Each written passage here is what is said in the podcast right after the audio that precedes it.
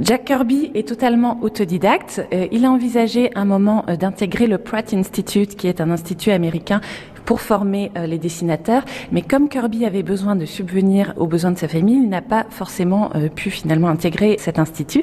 Et donc, il a appris à dessiner de façon assez naturelle en copiant ce qu'il pouvait voir dans la presse. Un créateur qui est vraiment totalement autodidacte et qui se nourrit de plein de sources d'inspiration.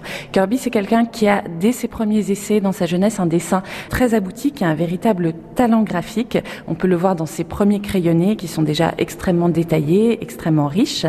Et par la suite, donc c'est en se nourrissant de toute une culture visuelle qui va vraiment euh, développer son style.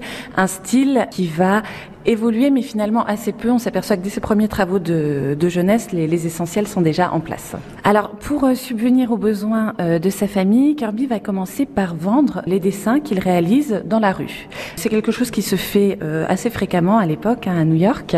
Donc, on a des petits vendeurs de rue comme ça qui proposent des illustrations à bas prix. Donc, c'est comme ça que Kirby va commencer à gagner un petit revenu.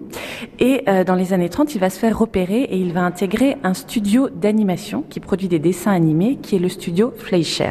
Et ce studio produit notamment le dessin animé de Popeye, inspiré donc du comic strip, qui est un grand succès à l'époque. Et Kirby va se faire embaucher comme intervalliste, c'est-à-dire que dans un studio de dessin animé, on a des dessinateurs un petit peu stars qui font les dessins principaux pour les dessins animés et on a besoin de dessinateurs un petit peu plus industriels, on va dire, qui produisent les dessins des mouvements manquants entre les scènes principales. C'est un travail qui s'appelle intervalliste et ça, ça va être le premier métier de Kirby avec ces dessins animés de Popeye dont on présente une planche dans l'exposition.